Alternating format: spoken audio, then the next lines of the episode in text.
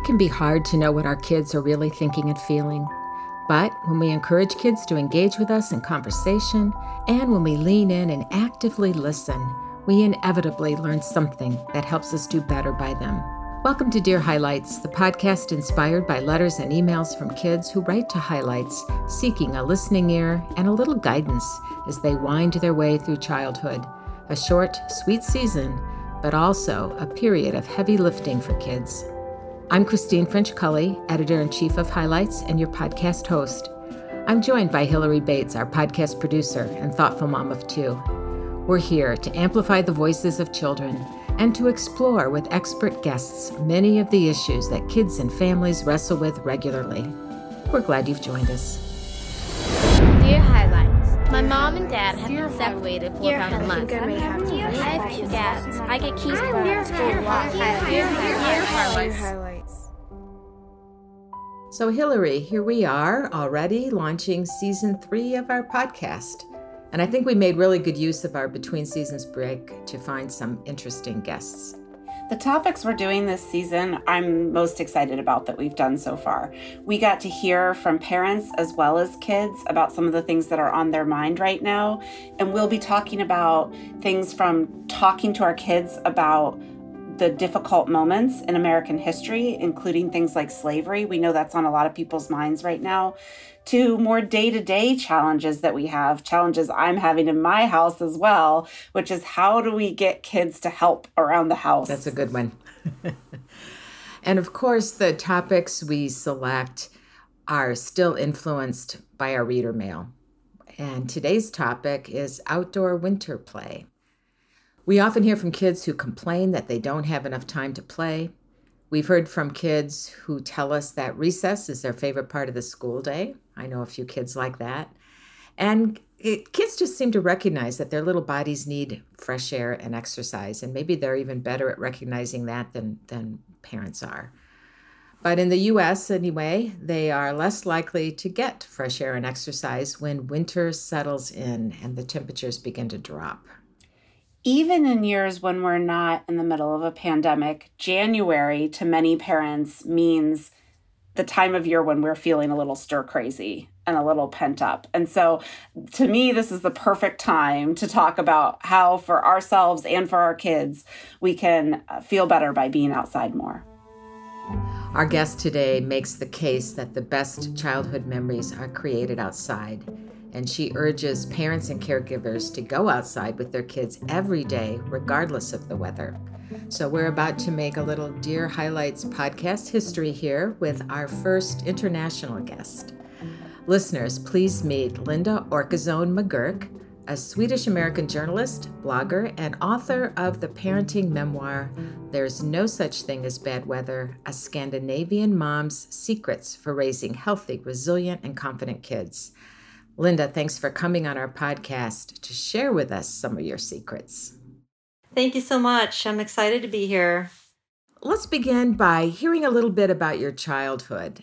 Can you tell us how you experienced the outdoors and how you feel about nature today? So, I grew up in, in Sweden, and it's a culture that is very much uh, steeped in uh, people's love for nature and nature is also viewed as an essential part of childhood. And in Sweden, you know, the forest or uh, a lake is rarely, uh, rarely more than a stone's throw away. So uh, we have very good access to nature, and uh, we also have what you call um, the right to roam. So so basically you can you have the right to recreate on both like publicly and privately owned land. So we're exposed to uh, to nature areas uh, daily and it starts already in infancy. So as a baby i would nap outside uh, all year round and, and pretty much any any types of weather. And uh, at preschool uh, I would play outside. That's a, right that children have uh, in the national. It's even specified in the national curriculum for the preschool that kids have the right to play outside. And uh, same at school, where you know a fifth of the school day is consists of recess outside, and um, also took part of um, this culture called uh, friluftsliv or open air life with my family, and that just means enjoying nearby nature, sort of on a on a daily basis. So.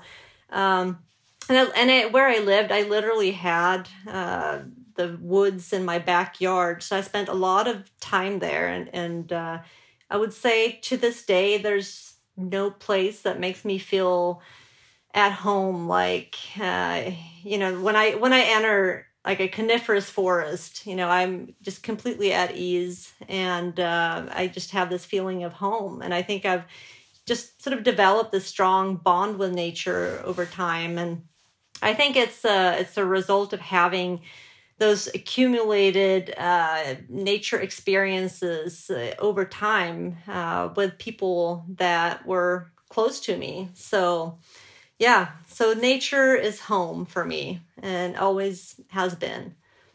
It sounds like uh, the outdoors, playing in the outdoors and being in the outdoors is a really sacred part of childhood in Sweden. Yeah, it is. Very much so. So you moved to uh, the US and lived here for a little while.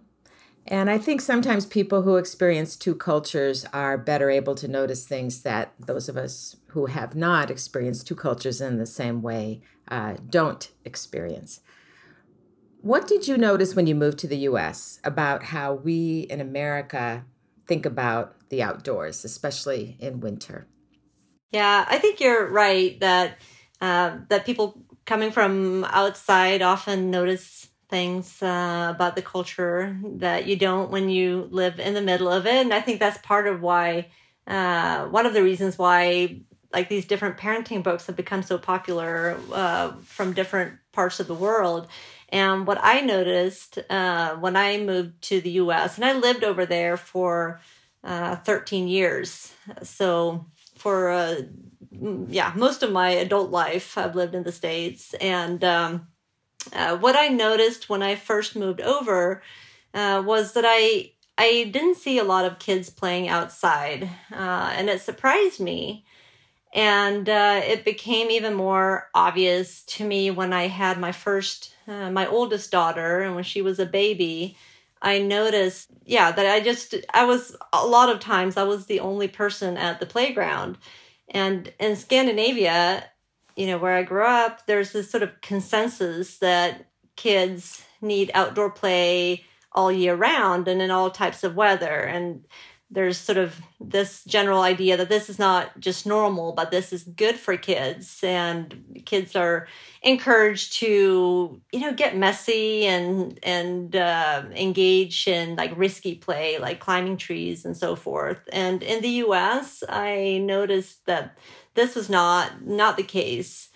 Um, and I think the first time when I, I had one of those aha moments was when my daughter was about six months old and I was walking her in the stroller in the winter and it was freezing cold. And um, but but that's you know part of what what we do in Sweden. We we get out in the winter and walk for pleasure.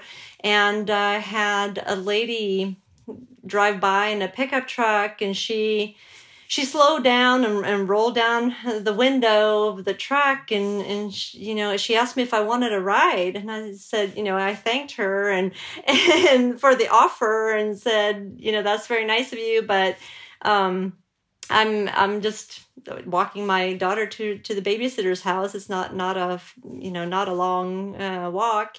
And she she could not like wrap her mind around that. She because she thought that I was, she took pity on me because she thought, you know, I didn't have a car and, um, she wanted to help out. And that actually it happened to me several times that people felt sorry for me when they saw me outside in the wintertime.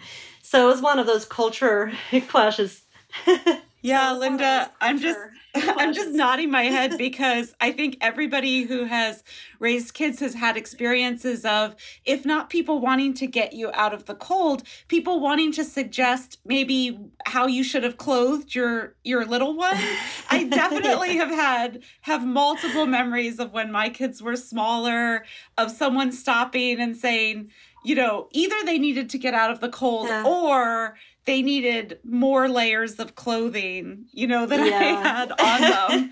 I think that's so funny. It makes me wonder um, if in Sweden, do you have people, uh, you know, chiding you to get your kids outside, or sort of what are what are what are folks there stopping to uh, be concerned about your kids about?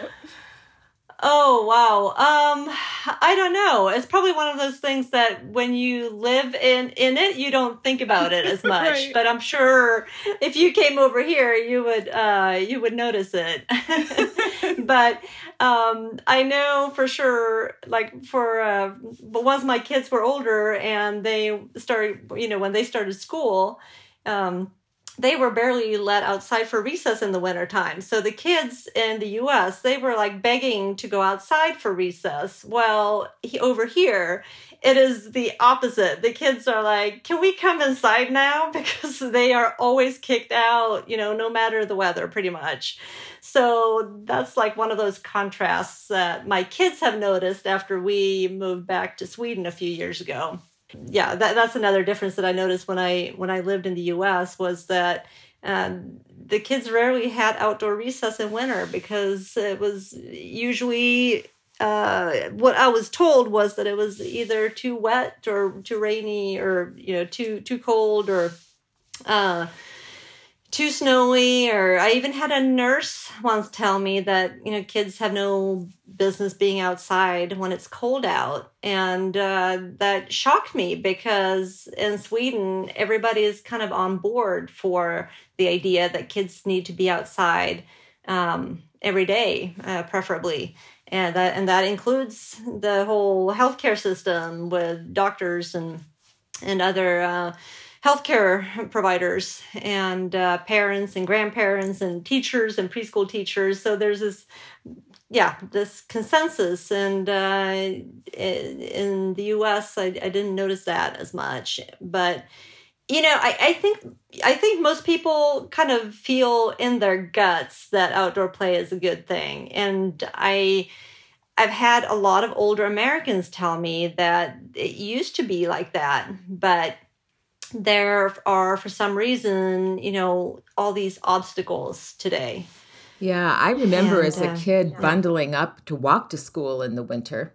Mm, and now yes. i see parents sitting at the bus stop with their kids in warm cars. Mm. they won't even let their kids you know wait a few minutes at the bus stop. And, and i was probably guilty right. of that myself when my kids were young. So things have changed a little bit here i believe. They have. So this issue is really important to you obviously and it, we should all spend a little more time thinking about it um, talk a little bit, if you will, about the benefits for kids, uh, the benefits of having free, unstructured time outside. There, there. I'm sure there are physical and mental health benefits that are important to you. Yes, um, I mean, you mentioned yourself remembering playing outside when you were a child, and I know when I talk to people, like uh, you know, a lot of times when they tell you about their childhoods uh, some of their most treasured moments uh, are from something that happened outside. I think we can all sort of relate to that.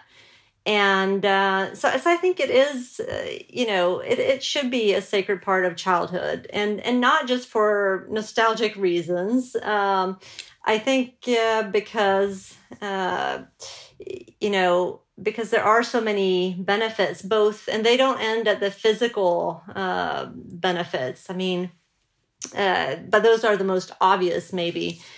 We know that physical activity is the foundation for um, for health and it can help prevent so many diseases. And uh, you know in addition to the physical benefits there's just a slew of uh, mental health uh, benefits as well. Um, being outside can reduce stress.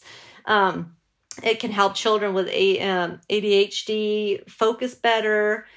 And um, there are also a lot of cognitive skills that are honed outside. Um, just think of a child climbing a tree. You know, there are so many decisions that they have to to make. They have to uh, plan their their way up there. They have to, you know, there are all these um, uh, risk uh, risk uh, judgment calls that they have to make, and um, and the and of course the the motor skills uh, involved as well. And uh, so outdoor play it really benefits the whole child. And those skills are unfortunately overlooked i think um, it's like we society right now is very focused on academic skills and uh, we tend to miss a lot of these very basic skills and fail to see that they actually form the basis for the academic learning that comes later. So, I mean, in order for, to hold a pencil and master writing, um, like uh, what the child needs to to practice and, and and have that sensory input. So, like playing in in mud and, and playing with sticks and rocks and and all that is a preparation for academic work. And um, but maybe the most important to me personally why i think why i'm so passionate about this is i think all kids uh, deserve to have that sort of to form that bond with nature early on and to to sort of develop a love for nature and i think not just for their own sake but also for the sake of the earth because we need people who know we need these kids to grow up to adults that will protect nature. I mean, we need that more than ever.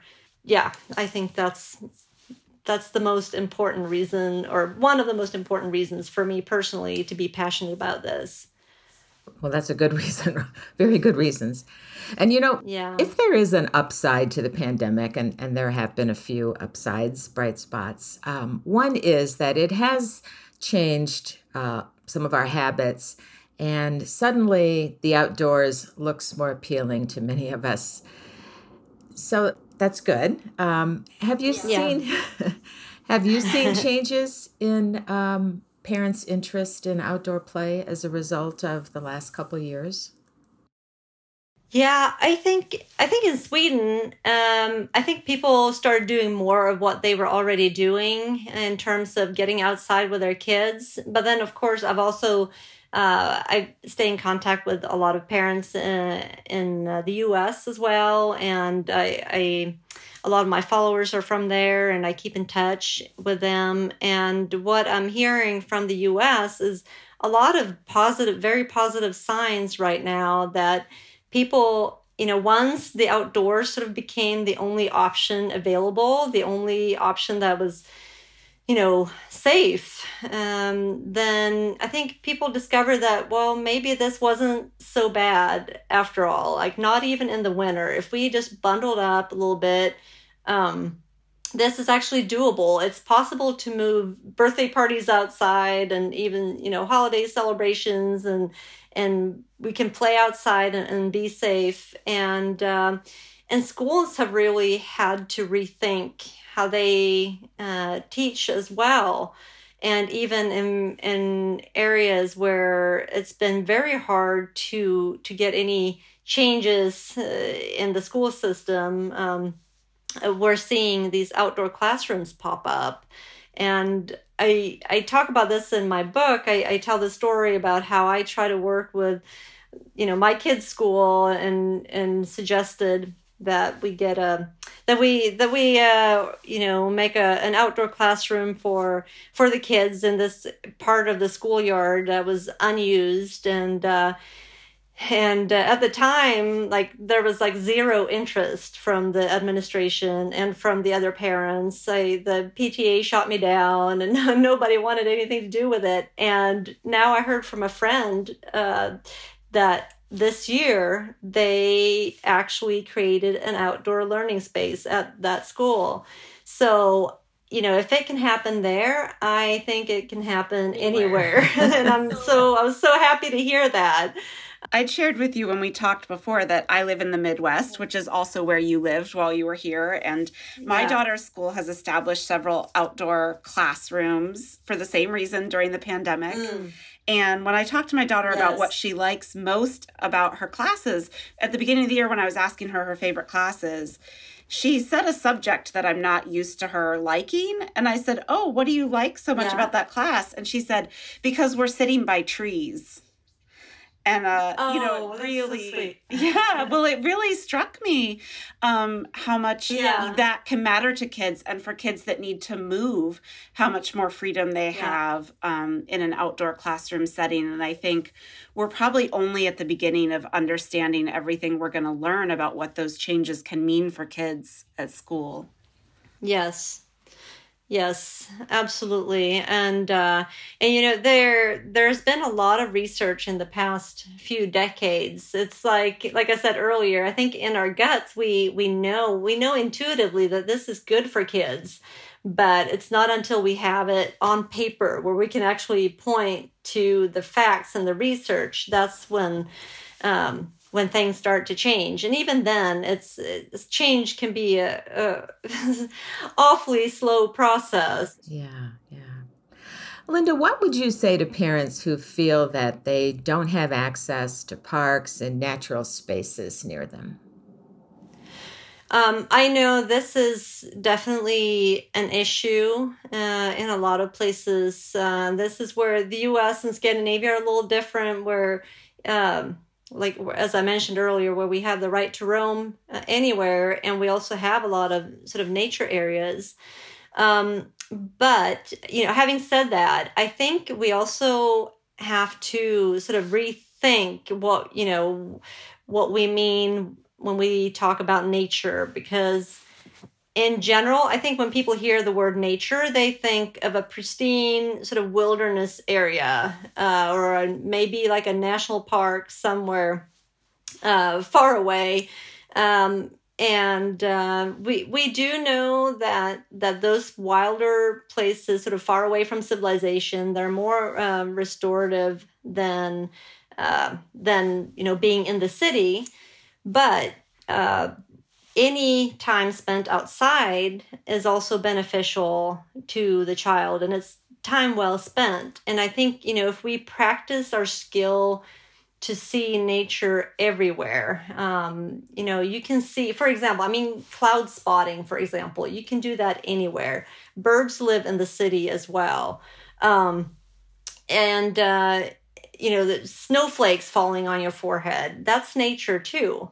And so I think kids are really good at spotting those little things and maybe um, I think it would benefit us adults to sort of get into that mindset as well to to sort of observe those little things around us. And if you have a backyard, that's a great place to start. Um, it could be a world of wonder to a young child, and uh, and it doesn't have to be uh, like a a nature preserve either. I mean, I remember when we when we built our house in the country, we for the longest time we had a couple of huge piles of dirt in our backyard. And that year until we had our yard done, my kids were in those dirt piles 24/7. That was like the best toy and for younger kids, being in a preserve where there are a lot of regulations in terms of what you're allowed to do and not to do, um, uh, you know, I think it's more, they might actually get more out of a place that is a little, uh, where they where they can be a little more free to dig to dig and, and just play around and uh, because just walking on a trail in a nature pres- preserve is not super you know engaging to a small child. They need to be able to engage with all their senses. And uh, so just uh, like a little dirt pile um, can be really beneficial. I think you just just have to try and find those places um, and uh, yeah. And then on the weekends or holidays you know you can try and get get out a little further but definitely try to identify those smaller areas nearby that you can get to um, you know in, in your everyday life. Yeah and those small moments you talked about are really important. Your comment about snowflakes falling yeah. on your forehead and and observing a bird. I have a friend who studies brain science and she talks about she calls those moments wow moments and talks yeah. about how if you just take a full minute or a full two minutes to appreciate that moment, you know, to, to stay in mm. it, observe it, how that resets your nervous system and, and how it's just so good for you uh, physically and mentally. Yes. And those wow moments, as you say, can happen in this and often do happen in the smallest of spaces. Uh, Yes. So it's definitely. attitude. A lot of it's attitude and kind of having yes. your antenna up and being observant. Yeah, yeah I think you just got to start start where you are, um, and uh, and you and use what you have, um, and then the rest will come. Well, you have given us, Linda, a lot of good information that will um, perhaps make us reconsider some of the choices we make as parents uh, about play in the winter.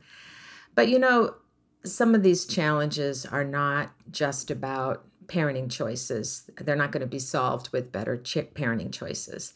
Some of the challenges uh, really need some structural changes. If we really believe that children are the world's most important people, how would we design a world that would be better for kids in regard to this issue? Yeah, I I agree with you. I it's uh you st- you can always start with yourself and your family. Obviously that's where you're gonna have the biggest impact. Um, but then i don't think we should stop there. I think we should reach out to other parents and and sort of to network and uh, um, i think a lot of it um, a, a, lot of it has to do with um, you know finding um, uh, finding like-minded people and sort of creating a community of outdoor play where for example we know that a lot of parents uh, feel insecure about letting their kids out in the community to play. Um, so i think we need to sort of work on that social trust getting to like getting to know our neighbors and and help each other look out for the kids as they're outside playing um, and in communities that are not safe for tra- you know for reasons like uh, traffic or um, whatever then we need to kind of take it one step further to uh, letting uh, our city councils know that we want communities that are safe for children and communities that have uh, green spaces where kids can play. And I know it might sound like a tall order, but there are definitely, I've, I've been in, in several projects like that myself, and I know that a lot, like big changes can be made even in even in small communities that are, you know, uh, economically challenged, um, there are community foundations that are usually happy to pitch in for projects like these. Um, so, uh, in the community where I lived in Indiana, we we um, we worked on a natural playground. I mean, we we felt like the kids in our community didn't have a, a good uh, place to, to, to play. The playground was very deteriorated. And so we were just a group of moms who got together and started raising money for a natural play- playground. And um, the Community Foundation, they were on board. And then we approached business, local businesses as well. So I think you know there could be a lot of community building uh, involved in creating these greener communities Right. Never, never underestimate what a group of passionate moms or parents can accomplish when they put their heads together and they go for it. Yes, absolutely. Linda, thank you so much.